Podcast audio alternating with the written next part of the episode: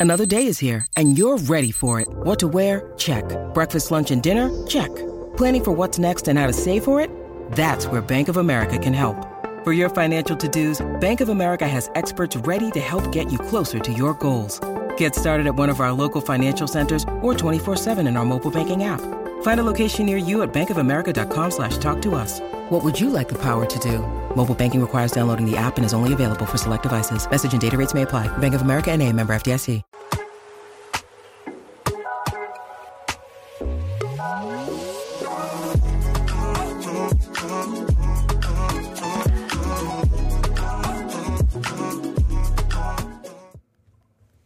Everybody, and welcome to the show. I'm your host, Amala Ekpunobi, aka Sporty McSportington, today because the Super Bowl happened yesterday.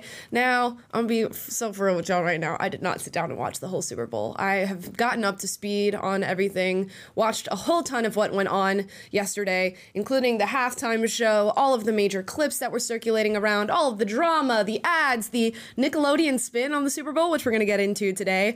But before we go there, we've got Taylor in Nashville. Always happy to compliment our sporty McSportington. I'm one of those weirdo old school guys who actually wanted to watch Super Bowl out of interest in the football, uh, but it is as much of a cultural event as it is a sporting one. So I guess we can hit it with the yin and yang here today. Yes, we can. I'm I'm up on the cultural front of what's happening uh, with the Super Bowl game. And first, we're going to start off with how the game began, and that was not only with the national anthem, but the Black national anthem being sung. Now, mind you, I don't know who the singer is who did the Black national anthem at the Super Bowl. She had a fantastic voice, super talented, you know, more power to her. But my goodness, do we need there to be a Black national anthem? But you guys know the whole history with the NFL, how they're all into protesting and Black Lives Matter. You had Colin Kaepernick start off this major trend of kneeling during the national anthem, and now they've decided to integrate the Black national anthem into the whole show, the whole shebang. Here's, uh, you know, a, a little viewing. I'm not going to play the sound because your girl does not want to get uh, copyright claimed on this, but you can see uh, this young woman singing it before everything ensues. And you know what? This I don't know how far we can go with this, right? Are we going to move on and then have, you know, the Hispanic national anthem, the Asian national anthem, the trans national anthem, each time we decide that there's a marginalized group that, you know, was done wrong in America's history and deserves some respect to be put on their name? Like, is that what we're going to continue to do? Because if you keep splitting up our, our time and our our anthems like this, you're gonna have a ton of different people who are gonna raise their hands and say, wait a minute, why is it we're doing the national anthem and the black national anthem, but we don't have something like uh, the the indigenous people's national anthem? Guarantee you, somebody right now is chefing that up, cooking up in the kitchen in the indigenous national anthem, and at some point down the line, there will be people doing it. I'm not saying it's gonna be at a super Super Bowl or something like that, but guaranteed you are going to find this happening in the future. It just seems a little bit out of place to me. But if we know the NFL and ESPN and all, basically all of our major sporting institutions these days, they give in to stuff like this time and time again. Yeah, what's what's kind of off-putting is more the fact that the NFL chooses to engage in this than the actual content of the song itself. Mm-hmm. Uh, I saw a tweet from Robbie George who tweeted some of the lyrics, and it's actually a very like positive song. It was written in sure. 1900 uh, by an NAACP activist, and it kind of celebrates uh, how far African Americans have come through blood, sweat, and tears, through their sufferings, to a moment post emancipation where they can look forward, look ahead, and uh, with with hope and with opportunity to the future. And that in and itself is a, a wholesome message. Um, but the very idea of having something that we're going to designate as a Black national anthem, I know it's not like officially called that, but mm-hmm. it is widely referred to as that. And if you go to the NAACP's website, it's couched in this framed in this narrative of we are uh, a, a, separate group in the United States, and we are oppressed, and we need to fight back against systemic injustice. And it's it's the subtext of it undercuts the actual original message of the song, which is wholesome, which is aspirational, which speaks to the uh, the vision of America to to include everybody uh, equal under God and give give them those rights and celebrate the progress that we've made and have a vision of hope to the future. But the way that the NFL and the NCAA and a NCAA NAACP, mm-hmm. uh, all these acronyms are uh, the way that they frame this and present it is really not in the spirit of the song. It's in the spirit of modern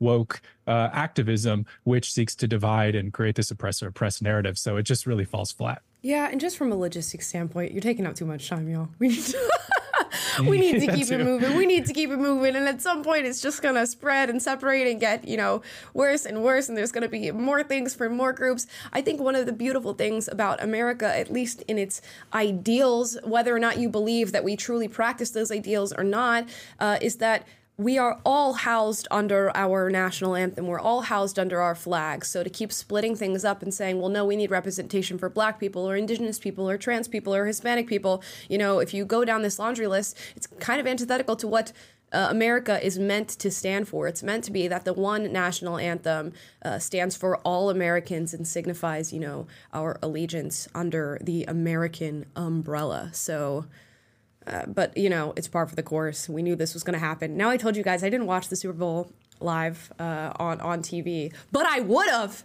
had I known that Nickelodeon was going to be integrating with the Super Bowl. Y'all, I got on social media and I saw these pictures, right? Okay, so for those of you who are unaware of what Nickelodeon did, they essentially had their own little like Super Bowl station where SpongeBob and Patrick were the sports commentators and they had the voice actors, you know, uh, at the Super Bowl with their headsets on, watching the game, giving their commentary. They had like Sandy Cheeks out on the field, Plankton was out on the field. They made up all of these under the sea celebrities, which I'm going to show you right now, and it's so hilarious. Megan the Sturgeon, Olivia Rodrigo, Dua Flipa. Pariana, guys, this was cracking me up. This is such good marketing. It's brilliant. Oprah Winfrey and Shrimpathy Chalamet. Oh, that's a good one. that's a good one. I wish I knew that this was actually going to be happening because I, I think I actually would have tuned in. And for those of you who are like, oh, I don't even understand football, I wouldn't even know what's going on, Dora the Explorer would explain what was happening on the field as the game was going on, explain like the penalties, what a touchdown is, you know, what the, the face masking or whatever it's called. She would pop up and give you all the different rules and regulations so that you could follow along. And if that is not the most brilliant thing that Nickelodeon has done in a long time, I don't know what is. And I might actually watch sports now. If only you knew. Yeah. Do you see the football on the screen? Say it with me. Football. Yeah. That ball went fuera, out of bounds. I can totally see it. I missed it. I was watching the main feed, but I love that. I know that earlier in the season there was like a Toy Story feed where like everything was animated in Toy Story graphics and they had like the pig character like narrating I think the game and so they're the wonders of modern technology right they're using uh, some of these things uh, creatively at least to try to bring more and more people into the sport it's just we have so many draws now apparently yeah. with the outside of football you got halftime show you got the commercials you got the the uh, Nickelodeon angle, you got the Taylor Swift angle. So this felt like a very big Super Bowl, even though the football game itself was a little bit boring, a little flat. Uh, the, there was so much attention uh, on it from all these different angles, and it's funny that uh, Nickelodeon added a new layer for us as well. Yeah, you know, like I don't know how I feel about like all this uh, consumerism, but you know, capitalism they they really ate with this one. They really did. They really did indeed. now, of course, we have to talk about the halftime show. Uh, it was Usher. I'm, you know, I'm a fan of Usher. I listen to Usher every now and then. I'm, I'm not like a mega fan of Usher, but when I heard he was doing the halftime show, I'm like, okay, that's cool. That's dope.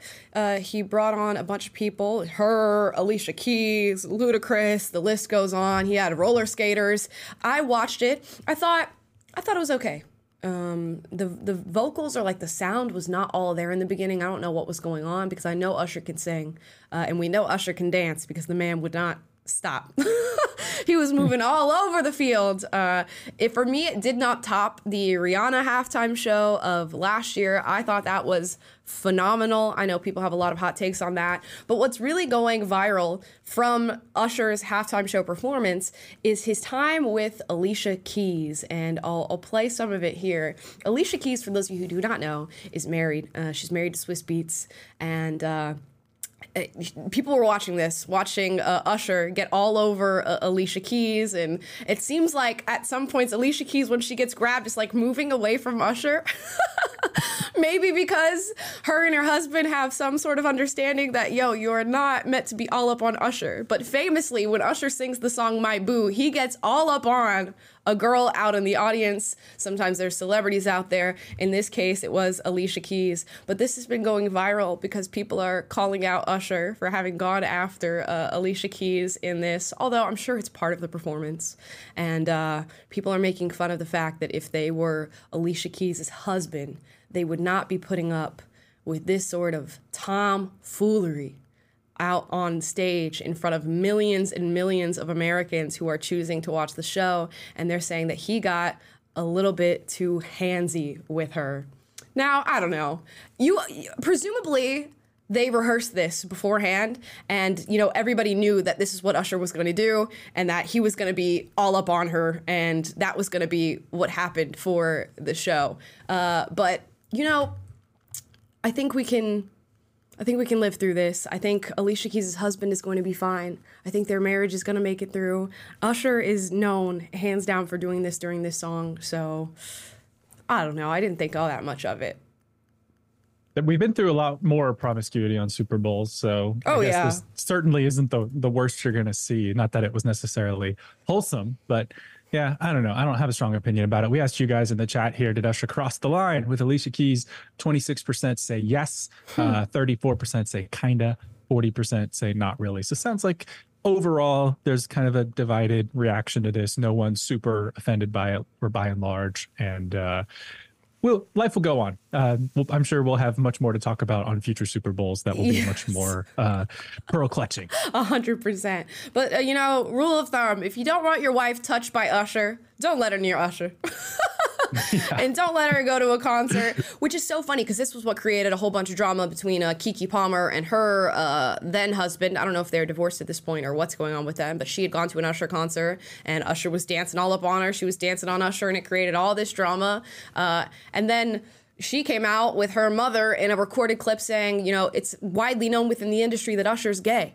I don't know whether or not that's true. Uh, but that would make sense in that you know. breaking know, news. You heard it here first, ladies and gentlemen. you heard it from Keke Palmer's mom. Okay, you didn't hear that from me. She said everybody in Hollywood knows that Usher is gay. Now I don't know if that mm. is true, but that would make it a lot less threatening to have Usher dancing on your uh, wife or your significant other, if, that does. I guess so. Happen all, all, i know is he's got a certain effect on the millennial women, and I was half jokingly covering my wife's eyes when he put uh, took his shirt off, and uh, I was at a Super Bowl party with my brother and some of his friends, and my brother's wife was there, and she was also very much like a millennial woman. Um, Usher fan, knew all the songs, and she and my wife were very into the performance to say the least. So I think it definitely uh, hits hit, it hit with uh, a certain demographic. That's so funny. I knew uh, like I'm familiar with Usher obviously through his music and like I know that he's very loved for his music. I didn't realize he was like a sex symbol that people were all that interested in him on that front. But I guess I guess we learned that at the Super Bowl. The amount of women women that I saw sweating on the internet because he took his shirt off, astounding, truly yeah, and I will say my wife's from Atlanta, so she's got a soft spot for like Ludacris and like that. With all the a lot of those hits were like her era, so when she saw them come out, like that was a big source of the excitement. I think it's more knowing all the songs and everything, but I don't know. He's he's getting hot and steamy, and the roller skates thing was a power move too. That was kind of cool. Uh, speaking of hot and steamy, uh, which I agree, the roller skates was pretty cool, a cool element to add to the show. Uh, and we all know Usher can skate. But speaking of hot and steamy, here's this clip of Travis Kelce, who uh, pushed his his coach uh, Andy Reid uh, of the Chiefs, just live on air. Let's let's take a look here. The fumble he comes over to Andy. He goes, "Keep me in." What happened is, on the fumble, he was not in the game. Noah Gray went in, and he had to block for the fumble. Yeah, y'all saw that. He comes over to Andy. He goes, "Keep me in." And that's a whole elderly man that you just ran up on and I know this is creating a lot of controversy, this clip. Some people are saying, oh, well, it's a sport. You know, he's just being a man. These are two men dealing with each other or whatever. You know, this is normal within sports. And even Travis Kelce and Andy Reid have sort of cleaned up their act in the in the wake of this and they're saying oh no you know we just put pressure on each other you know uh, i don't need to tell anybody what we spoke about in that moment you know it's just guys being guys or whatever but tell me this man didn't just go and push a whole elderly man on the field you feel like that's like I thought the NFL was pretty strict when it came to sportsmanship things. Correct me if I'm wrong. Correct Sporty McSportington if she's wrong on that. But you can just straight up go and push your coach. Is this allowed? Is this allowed? Of course, you saw. Uh, I saw a lot on Twitter of like other players, even former players that are black, who are like, "Man, if this was a black player, uh, the whole internet would be melting down, or he'd be in jail right now, or something like that." Which people always inject the the race narrative. I'm not sure how much I buy that, but generally speaking, no, you don't. You don't go after. I mean, Andy Reid is a legendary coach, uh, and Travis Kelce is very famous, but uh, that doesn't justify treating your coach like this in this moment. It's like I think maybe the the amount of attention that he's gotten has increased the amount of pressure he's put on himself. And he's like, Don't take me out of the game. Do you realize I got Taylor Swift in the box up there? I've got millions of Swifties cheering for me because they don't know anything about football and they just want to see me. And I gotta be on the field. It's it's it's a tired trope that like star players want to be in the game and they get mad at their coaches when the coach doesn't call their number and have them, you know, be in a play or whatever. But it's it's when you get to a certain point where you become a diva and it's oh, it's a whole nother level when you're Travis Kelce and all this other drama's going on. Yeah, I mean, I get it. Men are men or whatever. You show your tension and all that stuff aggressively, but disrespectful disrespectful and true character shown because you don't see a, a, ton of other players running up on their coach like that and pushing them over especially a coach that is way way way older than you i get it if you're like sizing somebody up and they're the same size same age as you same capabilities and you run up on them like that but to run up on an old man like that and sp- somebody who deserves respect you're wild for that. You're wild for that. And it really does show your character. If I was dating somebody and they did that, I'd be like, ah, red flag. Literally red flag on the play. I'm getting i'm getting out of this situation. You clearly do not know how to handle uh, yourself and you had a, a distinct lapse in judgment. And that's not the only like weird card I'm gonna give to Travis Kelce uh, on the the Super Bowl. Y'all watch this clip. This was after the now legendary win of the Chiefs in the Super Bowl. You listening? I don't know. This gave me the ick. I'm gonna be totally honest with you, and I think it gave Taylor Swift the ick too, judging on how her face looked during this clip. Let's watch. oh! Y'all hear this? We've been fighting for all right all day. How about a little Viva! Las Vegas! Viva Las Vegas! Viva! Viva Las Vegas!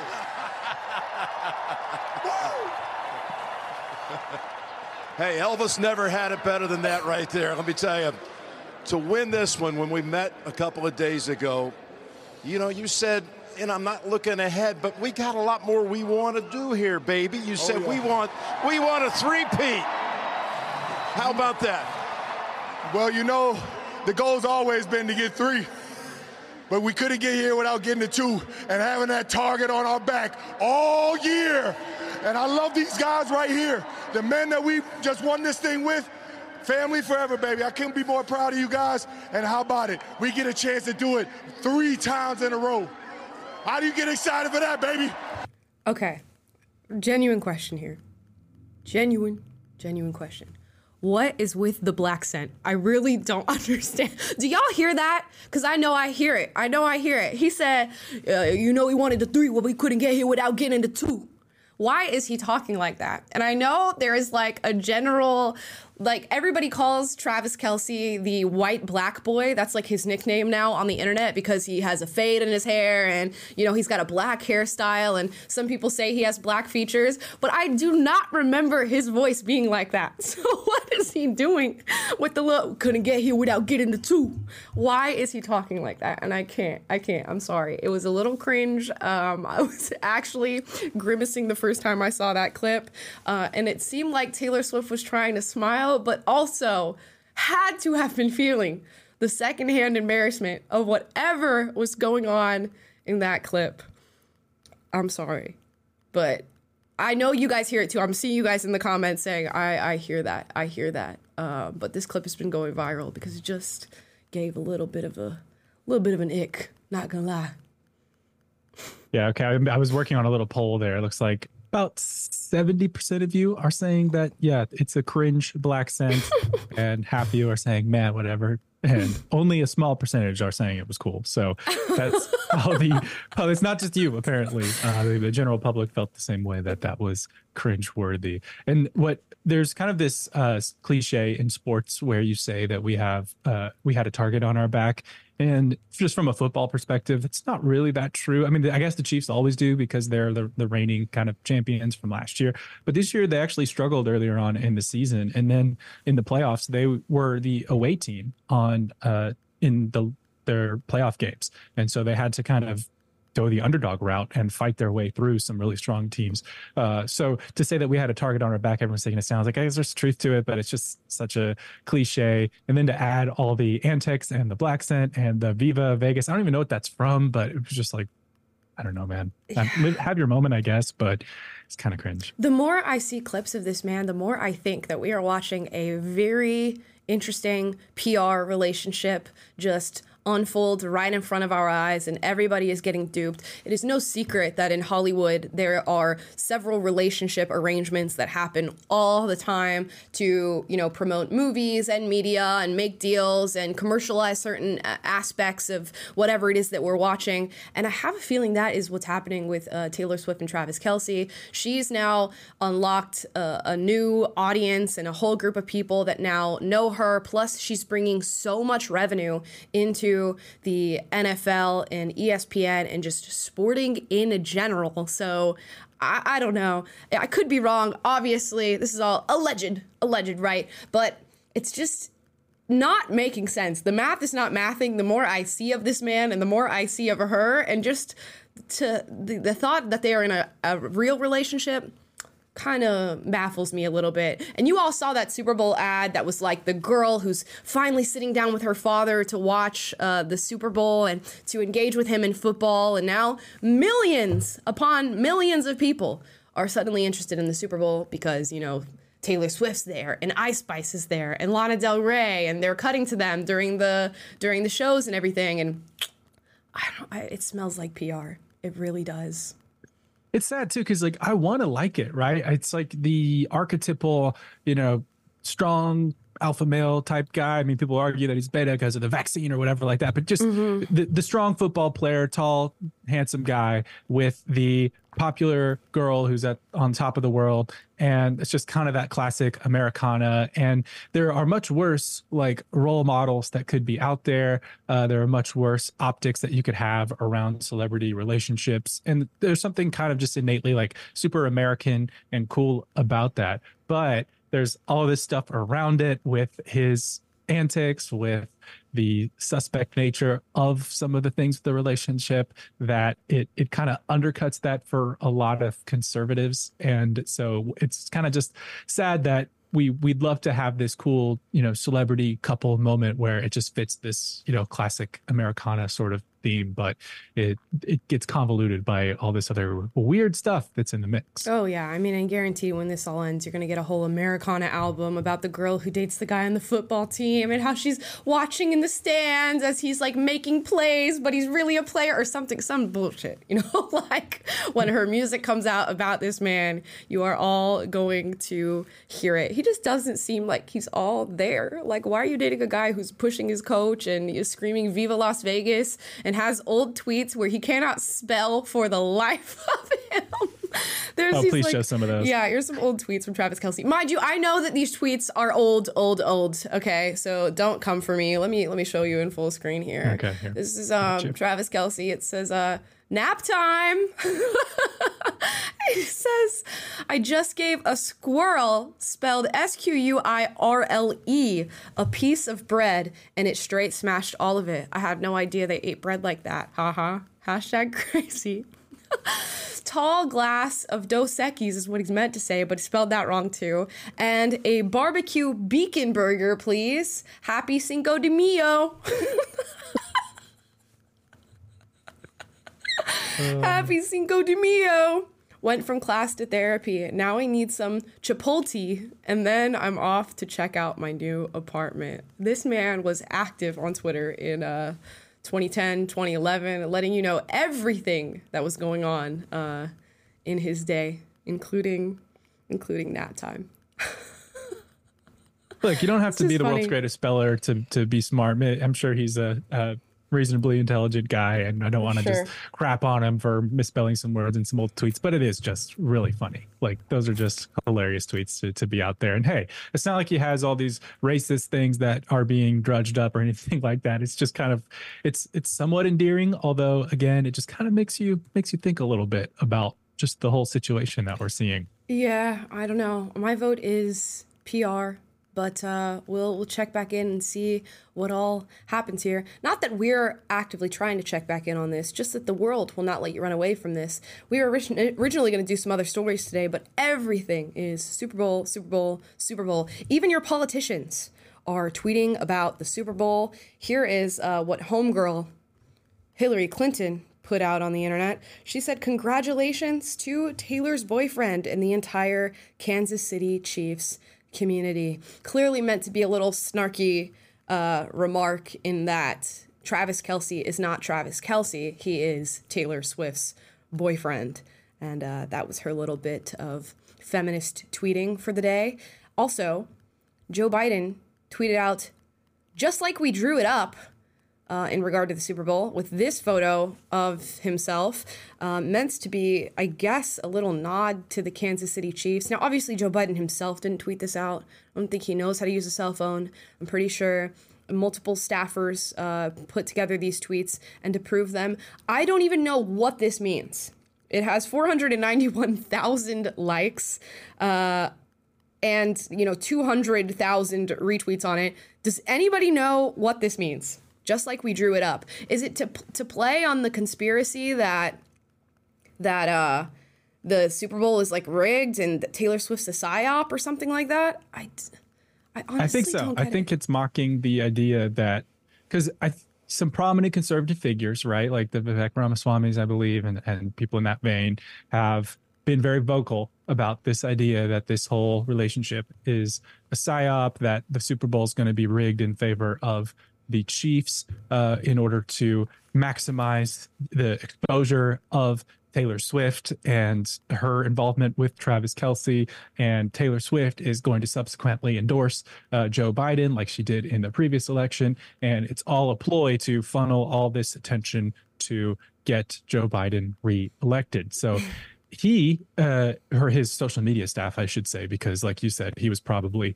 four hours into a REM cycle uh, yeah. by the time the Super Bowl was on and when this tweet was posted. Uh, but his his staffers apparently wanted to make a mockery of this idea because the mainstream media is positing that whole thing as this you know right wing conspiracy theory, and I think that that's how they're trying to portray it there. So it was their effort at poking fun at what they deemed to be this conspiracy theory. Well, I guess clearly it was a good effort with the amount of engagement that this uh, tweet got because it was going off 100%. I don't know how I feel about like this new era of politicians being active in a way in, in social media in a way that's kind of like facetious and, and comedic. It's a little strange to watch them be like spitting jokes and watch Hillary Clinton talking about Taylor Swift's boyfriend and Joe Biden making jokes about the Chiefs game. I don't know. I'm like, can we keep it classy? Can we keep it like, if you're going to use Twitter and Instagram and stuff, can you guys just let me know what's going on in the world and what you're doing about the issues we're facing? Like, I don't understand why we're getting like Obama's playlist and all that stuff. Mind you, he's not president anymore, so it's more uh, acceptable, I think. But it's just a little weird. It was already weird with like the corporations doing it, like Scrub Daddy's got jokes, Duolingo's got jokes, and we're just watching this. And while I find it extremely funny, it's also just a weird consumerist hellscape fever dream that we're experiencing right now. And now the politicians are jumping in on it. I might be alone in that, and that I don't like seeing politicians being all comedic and funny haha on uh, the internet. But ugh, I'm kind of kind of over it. But I would think that like entering the cultural conversation and trying to be funny and and witty in that is like an effort to connect with people and say, haha, see, I get it. I'm like you.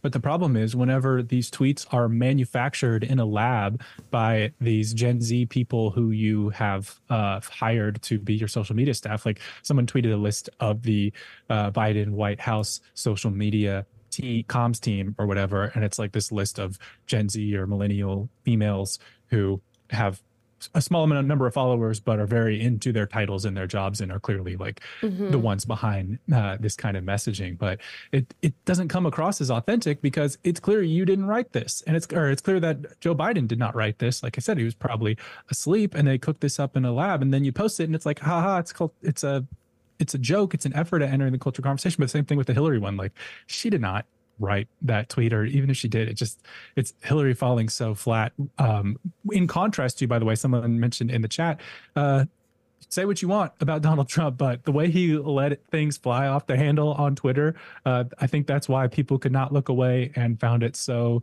Uh, some people found it very enraging, uh, mm-hmm. but a lot of people found it very endearing because uh, say what you want about it, but it was him tweeting uh, un- undoubtedly, and sure. there was authenticity there, and that's why I think it it struck uh, a chord with more Americans. Yeah, I guess that's fair, and if especially if it's going to be like issue based, and you're actually talking about things, I'd prefer it be from the actual politician themselves than like a team of people who are doing like market research on what young right. people are talking about on the internet and what memes are most popular. It's just so strange to have such a direct connection to like political statements, politicians, their jokes, the comedy. But mm-hmm. I digress. Another famous part of the Super Bowl, of course, is the ads and commercials, which just feeds into this whole thing. We are watching football games to see cool commercials, guys. so weird. So Peak weird. Consumerism, right? Yes, yes. Peak consumerism. But Uber Eats found themselves in a bit of hot water uh, because they made an Uber Eats ad that had some offensive elements. Now, who was offended by this? The allergy community. Uh, and I'll tell you exactly why after we watch this ad. Let's check it out. You. I didn't know you could get all this stuff on Uber Eats. Yeah. gotta remember that. Well, you know what they say. In order to remember something, you gotta forget something else. Make a little room. And that's how I remember Uber Eats has coffee, by forgetting something else. Have a seat. A what? Remember when you used to be a pepper lady? Wasn't it the Cinnamon Sisters? Basil Babes? Paprika Girls? No, that's absurd. Jen! Hey! Hi, oh. oh um, okay. Have we met? Did someone doodle on my face? I'm so glad I remembered Uber Eats has office supplies, but I feel like I forgot something. Yeah. There's peanuts and peanut butter? It's not coming off! Oh, it's the primary ingredient. Give me hands. Worked together for 10 years? 10 years? Yeah. You were great. You still don't know, do you? I don't. Right. Like I forget 10 years of my life. I hate this town.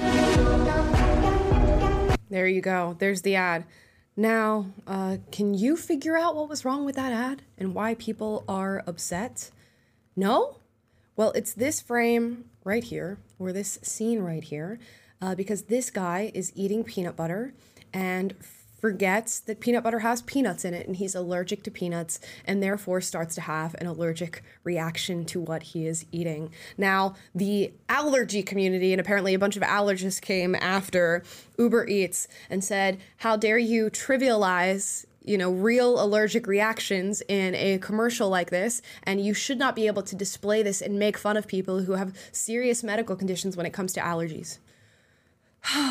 Guys, just peak sensitivity culture. Are you kidding me? You can't make a simple joke about somebody having allergies and forgetting and, you know, eating the thing that has the allergen in it without people jumping down your throats. It's this whole what about meism that we have in our society right now, where you make a joke that's clearly not meant to trivialize anything or to make fun of any particular person and somebody raises their hand and goes well what about me? I have a peanut allergy and that really offended me. How dare you trivialize something? And because one person raised their hand uber eats now has to go edit out the portion of this ad which they spent millions of dollars on and then run it without one of the main kickers like one of the main jokes so they edited it out because the allergy community was so pissed off at them at trivializing for trivializing a, a peanut allergy, and they didn't want to deal with the backlash that they were supposedly going to receive for having aired this at the Super Bowl,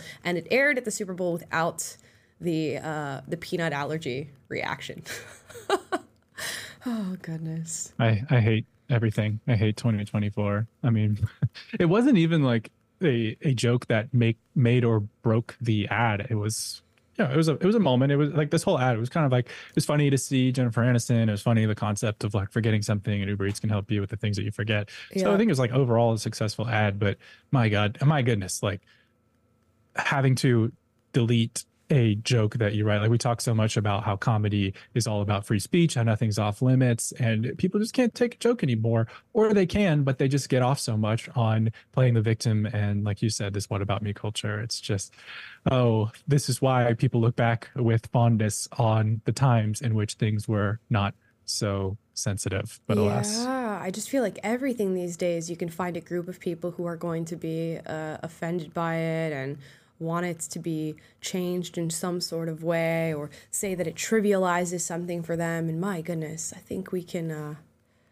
we can move on from that. Some By the way, if anyone has a peanut allergy, let us know in the chat if you're offended or not. We asked you guys, and 94% of you, say it was not offensive for Uber Eats to joke about having peanut allergies in the ad. Uh, but I'm curious if you actually have one, how you felt.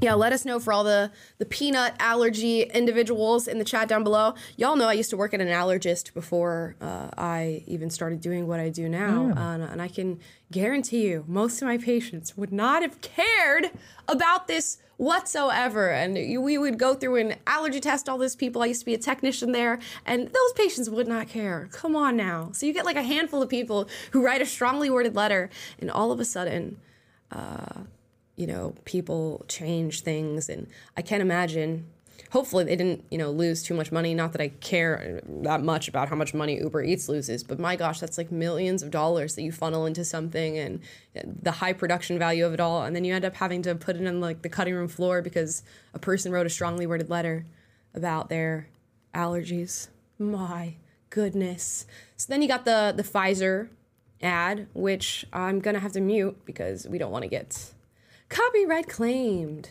But it went through, you know, all of Pfizer's work in science and the, the history of science and all these different contributions. And it's pretty fitting that Pfizer has a commercial during the Super Bowl this year, as you know, Travis Kelce is is Daddy Pfizer. He's Pfizer boy who promoted the whole vaccination thing and you know the right and people who weren't uh, pro the whole COVID regulations really came at him for that. And now Pfizer's sort of rebranding as this massive institution for uh, modern day science and technology and innovation. And while that might be true to some extent, I will always have a bone to pick with Pfizer. I will always have a bone to pick with this corporation. I'm not gonna lie. Uh, we will. We shall never forget what they did to us in the year 2020 and on. Yeah, it's a it's a it's a nice message. I remember I was watching it, and once I realized it was Pfizer, I was like, oh, because the actual substance of what they were doing was kind of a tribute to science, and that was cool. Uh, but then to position yourselves as the uh, tip of the spear of science, or like the natural progression of Isaac Newton and all these great discoveries that have come before, it's like, okay, yeah, you'll work in the scientific realm, but come on, like just read the room. No one wants to hear from you right now uh, with your immunity from being prosecuted for, for any kind of injuries caused by your products, uh, for the billions of dollars you spend in lobbying, Right. uh, for the stranglehold that you've had on our institutions. Like, no one wants to hear it. So, decent message, which is smart on them. I'll give them that, uh, but just wrong messenger. No one wants to hear it. Yeah, we love a good rebrand, Pfizer. We love a good rebrand, uh, but we're not ready for it yet. Too soon. Too soon, indeed. And lastly, this commercial is getting a lot of heat uh, among the religious community. It is the He Gets Us commercial. And I'll show you some of the stills uh, from this commercial here. Uh, and the whole concept of this commercial is to sort of break down the divide and uh, point to a message that you know Jesus washed you know the feet of others as uh, a sign of I guess camaraderie and taking care of other people. And you here you have a, the police officer washing the feet of a African American guy uh, white woman washing the feet of I don't know maybe Hispanic or Native American young girl a white woman washing the feet of a Muslim woman and uh, pastor of some sort uh, washing the feet of a black gay guy, I think, or you know, the, a father watching the watching the feet of a black gay guy. And I think there's other ones because uh, I wanted to go and look through this commercial and see like what was the the back and forth message here. What sort of things does it seem like they're trying to depict? Uh, I did not see I think there was one still of a, a, person of color washing the foot of another person of color, and they were both like protesters who were protesting each other at some point, and then one decided to wash the foot of the other one. Other than that, it was all white people washing the feet of uh, of people of color, which I think is quite telling and maybe a little bit of a subliminal message in the ad. I'm not a, a religious individual, so I didn't think much of of having watched this, but it has created quite a heated conversation amongst uh, Christians in particular. I saw one super chat that definitely wanted to get Taylor to weigh in on uh, this commercial. Taylor, how do you feel about it? He gets us. Um. So I most. Oh, sorry. Um, clicking too many things here.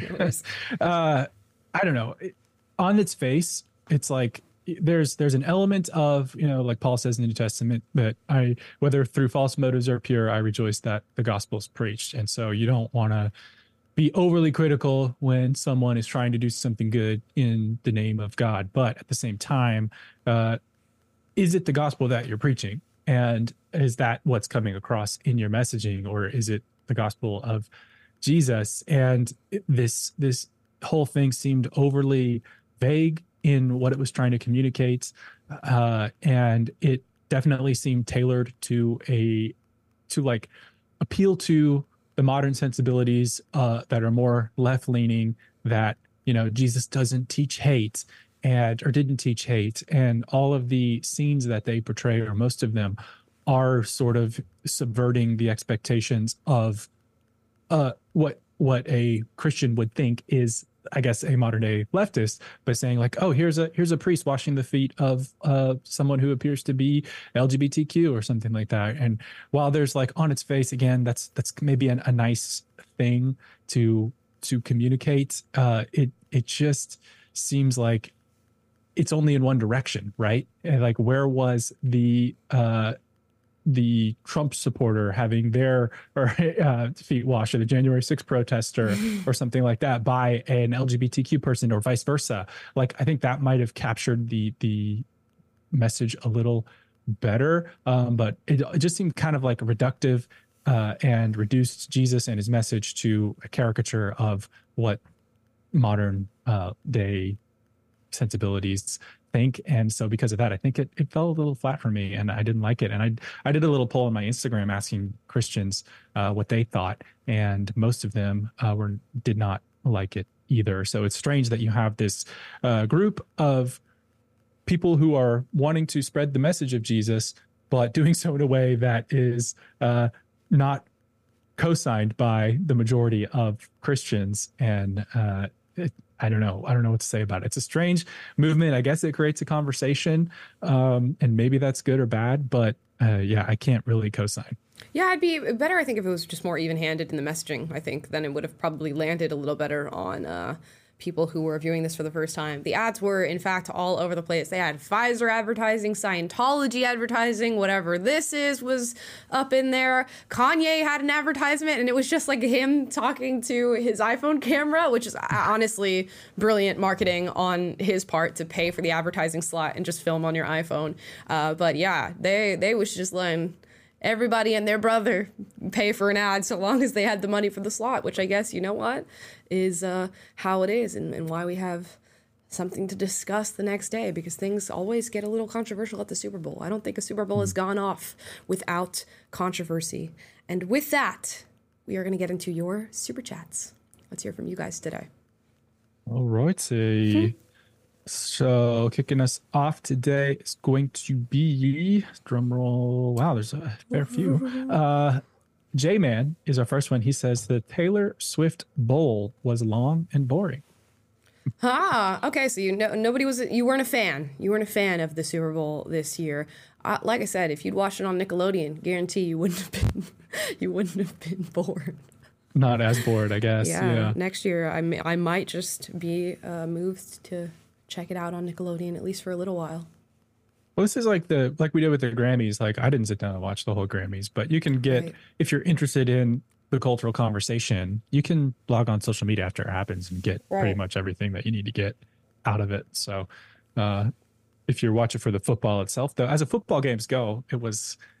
If you're really into football, you're like, wow, this is a great defensive battle, but uh, it it did kind of feel a little bit lacking in action as Mm, well. So and it was not the result. Like Swifties and people who live in Kansas City wanted Kansas City to win, and I think the rest of America wanted uh, The the, Niners to win Interesting. because we're they're all kind of tired of They're kind of over it. all of this stuff. Tired of the of the Chiefs, tired of their them keep winning, but uh, and tired of the, the Taylor Swift drama and hearing about it. But Hmm. um, But here we are. alas, they have the greatest uh, coach. I mean, not, not coach, but the greatest quarterback right now of this generation in Pat Mahomes, and he's he's not anywhere near Tom Brady yet, but he's on a trajectory right now. So we'll see. Hmm. Um, sorry to give you the football take, No, but it's all good. the All thirty I've, second version. all I've heard about Uh, Pat Mahomes is that uh, people say he has a zesty walk. Have you heard that? Because he walks A fun. zesty walk? No. Zesty walk.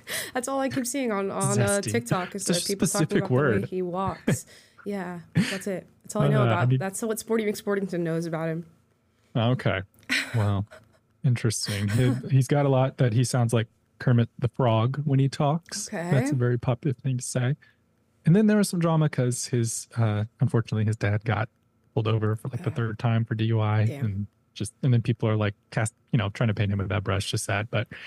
Anyways, uh, Cameron Campbell says, I was expecting to see Taylor Swift over 20 times, but for most of the games, the Chiefs were losing. Sadly, the game tied and went into overtime where the Chiefs won. I lost $15. Oof. Yeah, you. Well, at least you, you could have lost much more. I'm sure a lot of men uh, bet against uh, the Chiefs.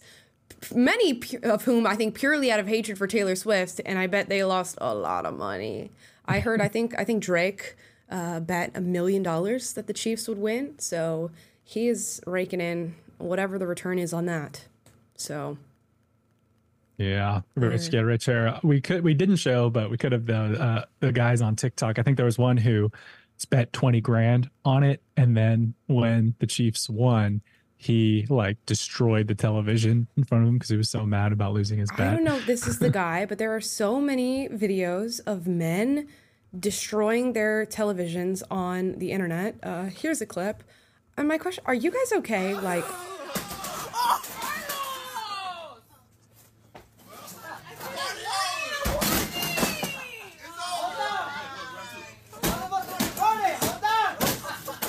and then like a woman jumping in. What type of this is degenerate behavior? I'm gonna be so honest. You're breaking your TV because a football game because of it is such a red flag.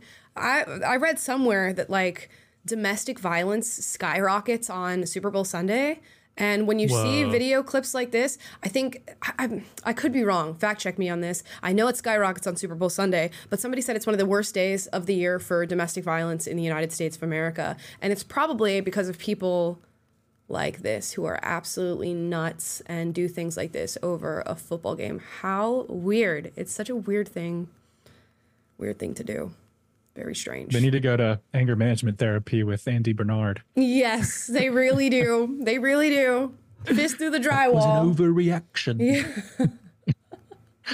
Uh, let's see. Celtic Blacksmith says the Irish once tried to make an Irish American national anthem, but they had trouble finding words that rhymed with whiskey, Guinness, or potato. Gotta All love a good I'll have to Irish take your word for it. I haven't Let's heard of the. Irish national. Uh, I think he was making a, a joke towards the Irish. If there's any Irish watching right now, let me know if you're offended in the chat Making a funny. down below. Uh, let's see. Cameron Campbell again says, uh, "Can we talk about Travis Kelce's behavior, yelling at the elderly coach? Add on to him pr- pr- promoting vaccines and kneeling during the national anthem. Yeah, I mean, he doesn't sound like the most like bang up guy. I'm gonna be totally honest with you. I'm not sure what's so endearing about this man uh, that people are sort of fawning over him. And then the more clips I see, the less I understand. Let me just tell you that, especially the pushing of the clo- the coach. It's just such a It's it's not a masculine thing to do. As much as people want to say, "Oh, it's men," like this is just men being men. It's really not masculine to go and push somebody so much older than you and so much frailer than you in a moment of rage. The masculine thing to do would be to control yourself uh, and, and deal with it in a way that is respectful. So, Yeah. I mean, it's basically the same response as the breaking of the TV, right? yeah, It's the total raging. it's like toddler toddler tantrums.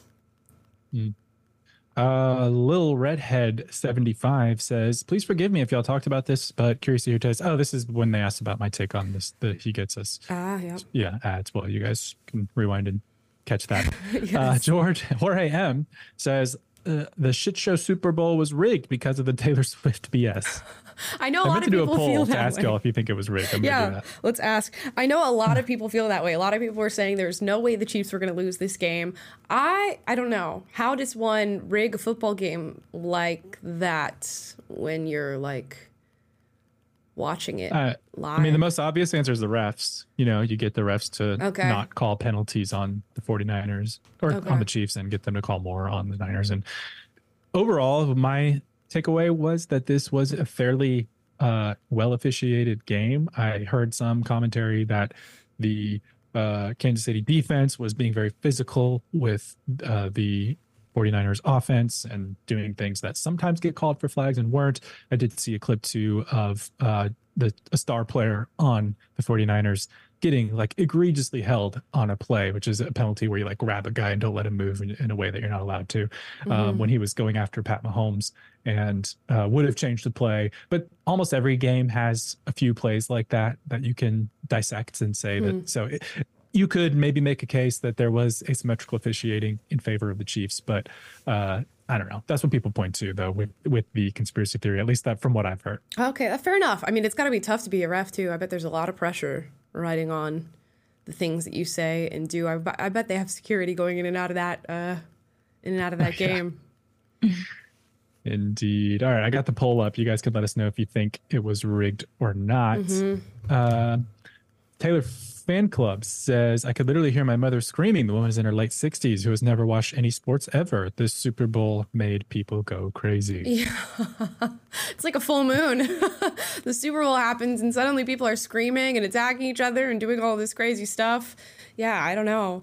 Uh, it's just, I don't know that I have anything. Maybe I have a lack of passion in my life because there's nothing that I would break my TV for, uh, for having seen.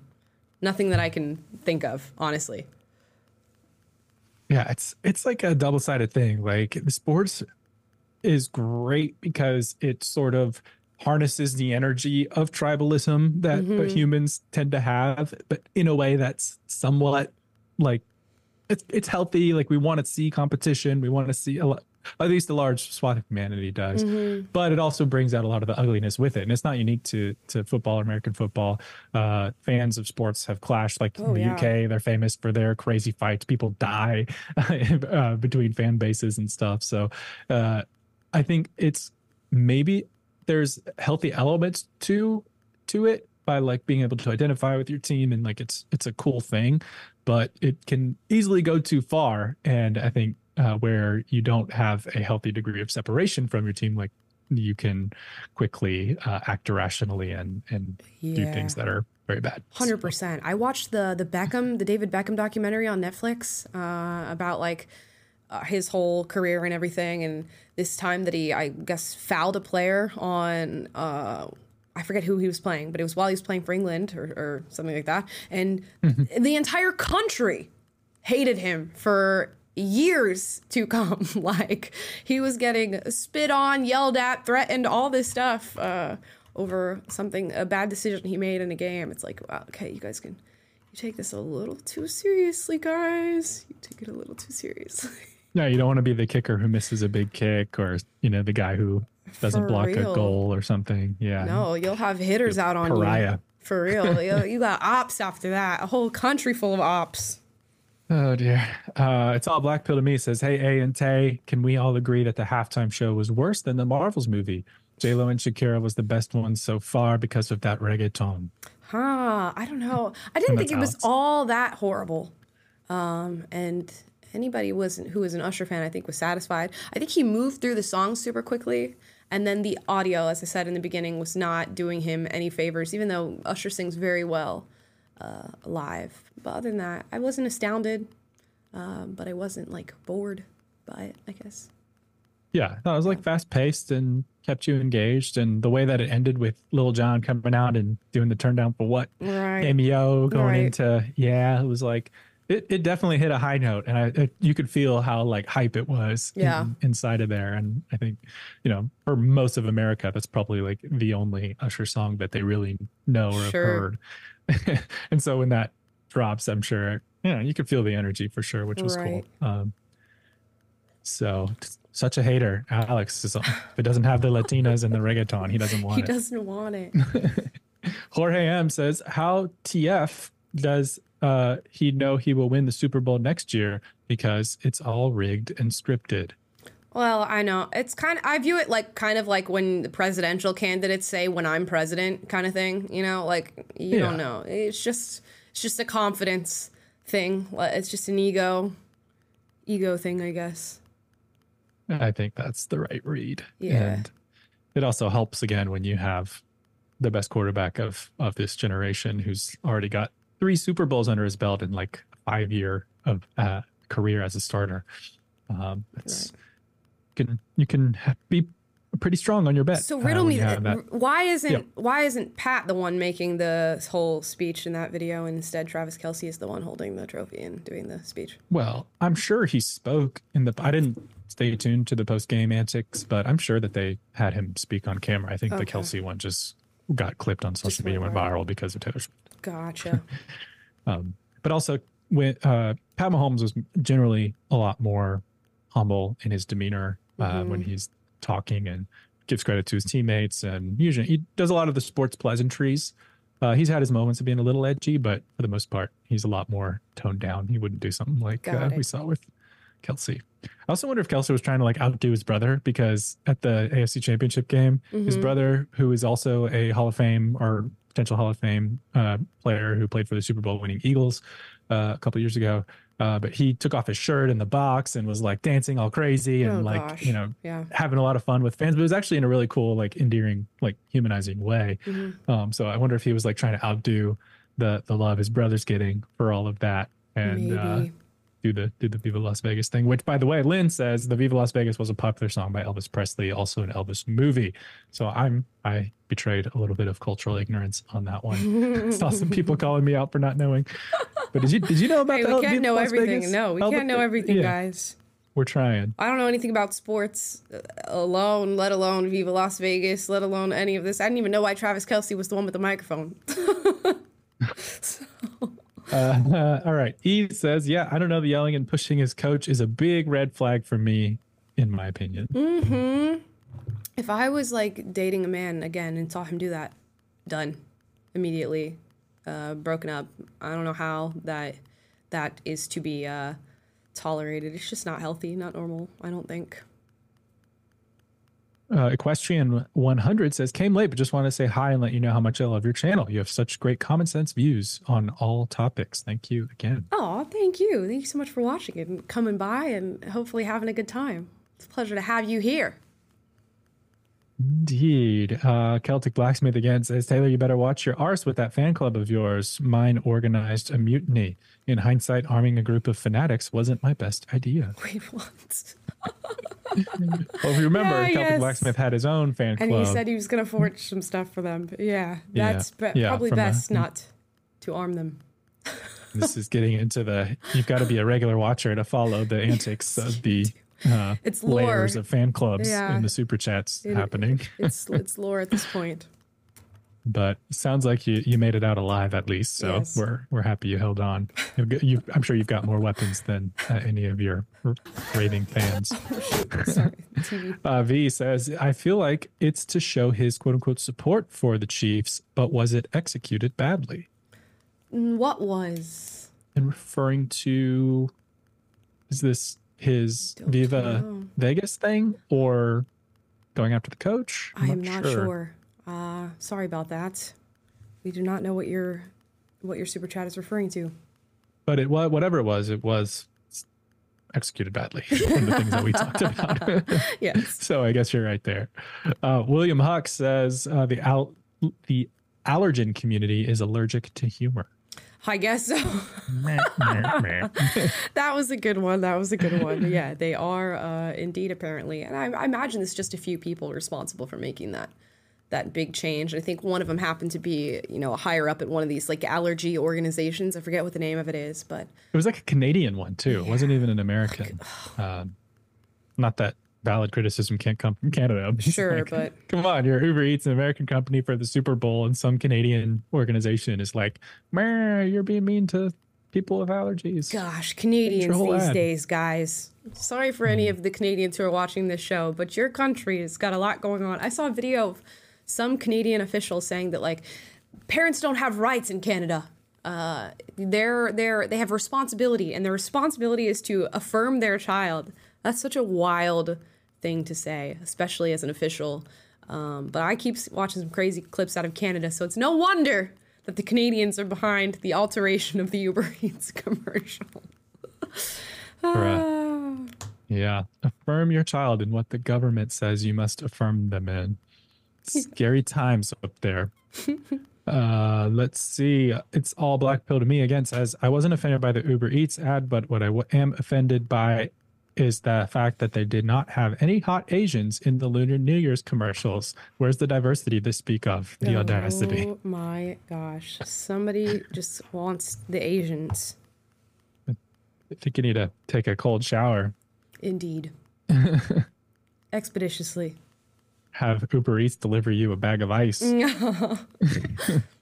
uh, Kay Keegan says, What do you think of them using a Jewish singer to promote a Nazi product? They used a Neil Diamond song for Volkswagen. Oh, I don't think that matters. Come on, Volkswagen is pretty.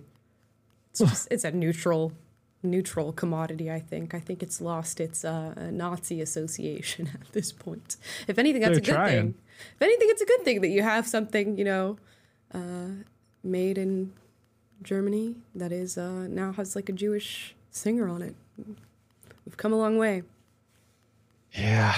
Uh, they, I don't know. Did you see the Volkswagen ad? This it was like retracing their history as a Mhm. company in America, and it started Mhm. in like 1949 or something like that. Mhm. But they were associated with the Nazis like in the years prior to that. So it was just a little bit like kind of similar to Pfizer. Just like we're only telling the positive. Of course, of course, it's an ad Sure. company. So Yeah. uh, what do you expect? But people are just quick to point out that they have not forgotten. Right. I feel like history is history. I mean, what are we going to do about it at this point? You know, it's going to continuously be a, it's going to be a successful company any No, regardless. well, we need to make a list of every company that ever had any Nazi affiliation that ever Right. sold anything to a bad person that we don't like, and they need to be held to account. Right, right.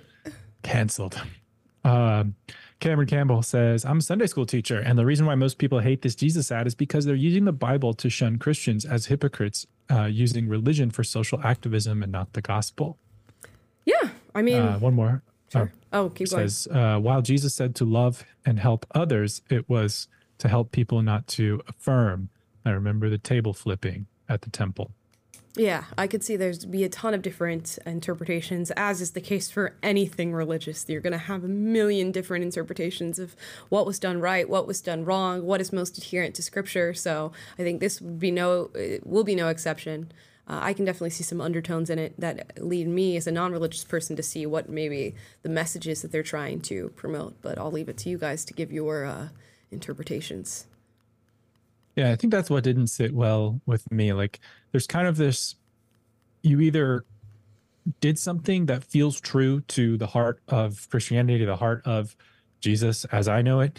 Um, and that when that comes across, it's it it's pretty obvious and it stands on its own. Um, Mhm. and then there's you're putting out a message that has been tailoring Jesus to your purposes or you know putting your ideas and your uh, agenda with a veneer of Jesus over it and this felt more like the latter than the former is all I'll say. Hmm. Um, okay, Boomer 412 says they always leave out the go and sin no more part of his message.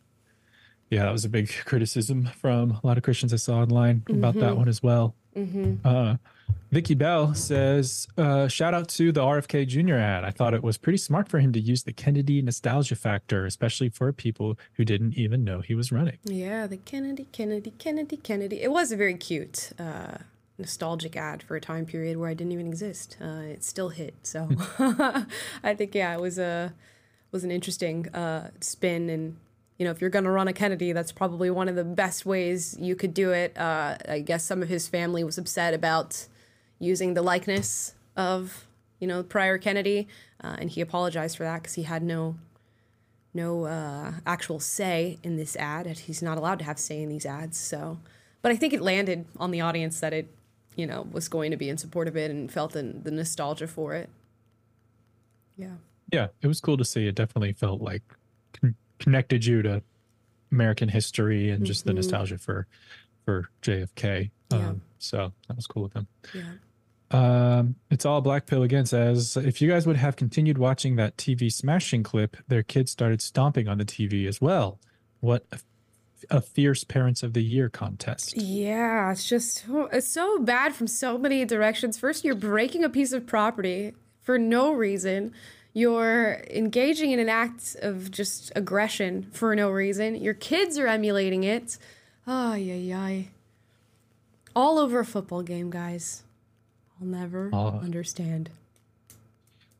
Tajikistan, yes, I would. I would never get upset at a football game. I'll get a, I'll get like into it, but I'm I'm not at the point of, of breaking stuff. One time I threw a pumpkin. I will say that. You Uh, threw a It was. LSU versus Alabama a few years ago, um, and I mean it was a little bit tongue in cheek because I was with my roommate who's also a big fan, and anyway, I was Mhm. kind of being dramatic on purpose for comedic effect. Uh, But sure.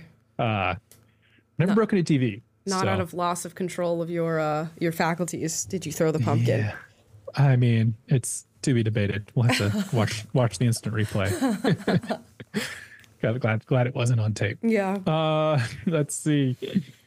Ty Oran says, "Love you guys. Your show is my reward after working out while I stretch." P.S. Beyonce, ex Verizon, was the best part of the show. Oh, I didn't see that part. Um, did you? Oh, um, kind of. It was loud in the room I was in, so I didn't get to catch the details of it. But basically, the ad was uh, Beyonce trying to break the internet, so she kept doing different things like dances or absurd things, and Oh, she eventually nice. like goes into outer space to break the internet. And they're like, "You still haven't broken it. You still haven't broken it because Verizon's network is so strong that you can't break it, um, even with Beyonce." So it was like a funny concept and, and pretty well, kind Very of fun and executed. That's what you want out of a Super Bowl ad, you know, something just like creative, funny with a celebrity, and yeah, so Awesome. I liked it. Uh, AVJR says, Taylor, what are your thoughts on the deconstruction Christian movement? I'm not a fan of it. John L. Cooper of Skillet talks about it on his podcast, Cooper Stuff. I recommend him. He is a cool man. I remember Skillet was like one of those Christian bands from way back when, um, and I have heard of, of John Cooper. You know, he was like the front man. I don't know where he stands on all of it. Uh, but generally speaking, I sympathize with deconstruction in a lot of ways uh, because I had a lot of dogma in my beliefs and it needed to be distilled out against the backdrop of truth. But I think what I see from deconstructionists is, is they end up using their negative experiences um, to go further than they need to, and their frustrations uh, and like reactionary anger toward their bad experiences or doubts or whatever um, make them to to miss the the forest for the trees or you know throughout the baby with the bathwater. And i think they end up going too far becoming too relativistic. And uh, it generally doesn't end well. But i had my own deconstruction kind of phase um, but i also just didn't get to the point where i became like super relativistic like i see a lot of the deconstructionists do. So that's my 30 second answer i can talk about that much longer though so thank you for asking. Uh, anisha says can you explain something to me as an outsider? Which people in the usa are seen as white? I always learned that, that caucasian race are europe but i saw a video of a girl who is said to be of italian descent and so not white just anybody who looks white essentially. It has nothing to do with actual like background at least to the best of my knowledge. If you look white you are considered white. Now we do this whole kind of like one drop thing essentially where if you have like one drop of, of like black or some sort of you know person of color background then you can start identifying with that. And then if you still look white then you're white passing. Uh, but don't look for any actual formality to why we call people white people. Uh, we just judge them based off of literally what we see with our with our own eyes. It's, it's yeah, aren't there's like black people who are white passing, so they don't get to call themselves black, and uh, Elizabeth Warren gets to call herself Native American for 0.00 whatever percent. Right. So you would say you are a black person who is white passing. Is essentially Hmm. uh, what you would be called. I'm half white and half black, but I just get called black because I am not white passing. Um, so there you go. Travis Does that Kelce make any is sense? black passing because of his black scent, as we learned. right, right. He's a week. black white boy apparently. Um, so yeah. Uh, Rebecca Fantuazo says, I love the Kennedy campaign. Uh, that the Kennedy campaign is finally getting out there into the national spotlight. Now people know there's a real third party candidate. Yeah, I mean, we'll see what it does with uh, this next election cycle and how you know the votes start stacking up uh, with a pretty possibly strong third party candidate. It's going to be interesting to to witness. It could, things could go awry, but also it might just be the beginning of something new in you know American politics. You know, it would be really interesting, but it's like if ever the stage were set for a third party candidate to break through, I mean, you would think it'd be now. Of course, we could probably could have said the same thing in 2016. Yeah. Um, but because I mean, there's a lot of aversion to both candidates Yeah. uh, that that's coming. Um, but I know the left really is dismissive of of RFK as a conspiracy theorist, and the right, I think, uh, is equally unenthused. So it'll be Mhm. interesting to see how it all shakes out. Um, but I don't hate him. Yeah, I I think he's. Uh, I don't know. It's interesting that he's out there. Yeah. given the options, it's like, man, I mean, good lord, maybe we can talk about that more in a future Yeah. episode. But Yeah. it was a cool, uh, it was a cool ad, to say Yeah. the least. Sure. Uh, Jim C says the Super Bowl domestic violence hoax was debunked in the book "Who Who Stole Feminism" by Christina Hoff Sommers in the 1990s. Oh, okay. I'll have to look into that um, and and check it out. I do like Christina Hoff Sommers. I've watched many of her uh, her lectures and many of her videos, so I'll have to check out that book. Who stole feminism? Yeah, we love to be fact based when it comes to claims about Mhm. feminism and who's perpetrating violence and population stats, and we know Christina's great on those things. Yeah. Um, it's all Black Pill says, I'm sorry, Amala. I wasn't watching the halftime show to watch Usher take his shirt off. I didn't sign up to watch Chippendales. Taylor did sign up for that, though.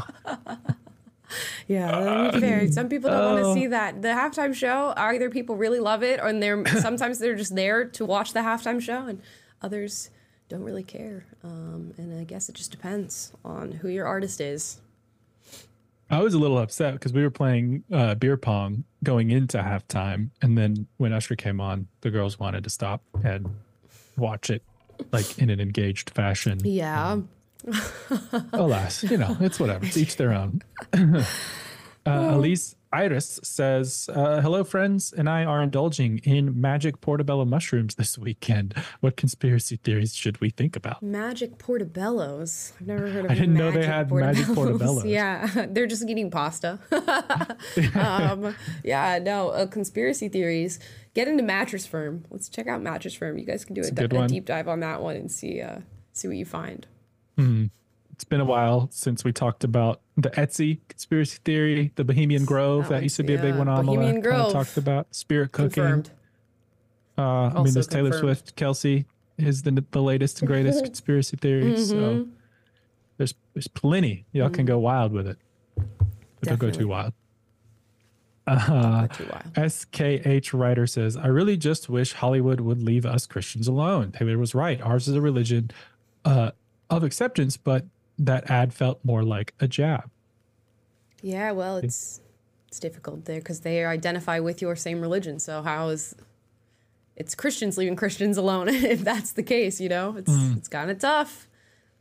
This is what yeah. Christians with with resources um, who maybe don't represent the, the broadly held views. But I get you. Yeah, I mean, whatever, man. We've all gotta we've all gotta live true to it as best we can individually, Mm-hmm. and uh, I think that's, that's as good as you can do. People are gonna do what they're gonna do. Yeah. Um, but I think the truth will out in the end, um, and that's not something that can be corrupted. And I mean, the Bible even talks in that language about uh, the true thing being the incorruptible seed, and that that's still there. Um, so Erica Henderson says, "I'm a 49ers fan, and there were a few times where the Chief got first downs, but the ball was pushed back." I don't know what that Sporting means. McSportington, what's your official opinion on this? Say they got first downs, but the ball was pushed back. Yeah. that what it says? I'm not even really sure what that uh, is referring to. Literally no idea what that means. Literally no idea. Are you saying that the refs were making bad calls? Is that what that's what the thing is trying to say? And that the, the game is in fact rigged? I think she's saying, uh, as a credit to her integrity and honesty, that even though she's a 49ers fan, she saw there's plays where the Chiefs should have earned a first down because they advanced the ball far enough, but then the referees placed it behind the first down sticks to where they did not get credit for a first down. So that's how I'm interpreting that. Thank but let me know if I'm wrong there. Translation. Uh, Isaac Gorski says, uh, gay or not, I would not be okay with a man dancing on my wife in any situation, uh, just like she wouldn't be okay with a lesbian dancing on me. Ah, I guess it depends on the wife. I guess it depends. I don't know that I would feel all that any that. I don't think I would feel that type of way if a, a lesbian danced on my boyfriend or something like that. I'd just be like, oh, okay, that's kind of. I, I would be inter- more interesting to me that a lesbian would want to dance on my boyfriend than the fact that she actually did it. Um, yeah, I, it, to each their own. I think uh, clearly Alicia Keys knew what she was getting into, and thus probably her husband knew uh, what she was getting into, and I'm sure they're going to be fine. I'm sure they're going to be fine. I just love some of the the tweets of like Usher's a freak for real, man. He's just going for it. That's a married woman. like it was just funny to see the Yeah. the reactions. But yeah, I mean, I I find it uh uncomfortable, but you get it. Like they're he's a performer. They've been doing it for decades now, and they did Yeah. the song together. And they're not. I don't know. It's it's whatever. And it's Usher is literally just known for doing that. Anytime he performs My Boo, he'll pick somebody from the crowd and do that same exact, uh, Hmm. same exact shtick. So if she didn't know what she was getting into, I don't know. That's on Yeah. her. That's on you. And she could have, uh, you know, girl has agency too, right? She had, she could have uh, pushed away or whatever in the moment if they yeah. really wanted to. Uh, Sam says, "Hey, when you were talking about rappers a few shows back, I wanted to suggest Little Simz from my way in the UK. Uh, her music is so creative, and she's a great lyricist, a great female rapper among many poor ones. Love to hear what you think." Oh, I see her. Okay. She's got a very cool style. Okay. I'm going to have to look her up and listen to her. She looks cool. She looks very, very cool. always amassing the recommendations in the super chats. Thank you guys. Um, and I think this is our last one of the day at the buzzer. Justin K just says, Hmm. You guys are amazing. Keep up the good work. And that is his first super chat. So thank you, Justin. Thank you, Justin. We really appreciate it. And guys, that is our show for today. I hope you had a good time. Uh, we will be, I say this every time, hopefully staying away from Travis Kelce and Taylor Swift in the future on this show. Yes, please. and talking about more pressing, uh, important stories. Guys, if you enjoyed this video, please like, subscribe, click the notification bell to be notified every single time we're live. That's Monday, Wednesday, Friday, 1 p.m. Pacific, 3 p.m. Central, 4 p.m. Eastern. Plus, we post videos for you guys every single day. Tomorrow's video is about a one Sunny Hostin from The View. Uh, a woman who is often pushed for reparations and uh, black acknowledgement and all these different things, who has now found out that her ancestors are, in fact, slave owners. So we'll discuss that. I'll give you my take on it. So keep an eye out for that tomorrow. And with that, guys, I hope you have a fantastic rest of your Monday. You start the week off right, and that you have a good evening. Bye, guys.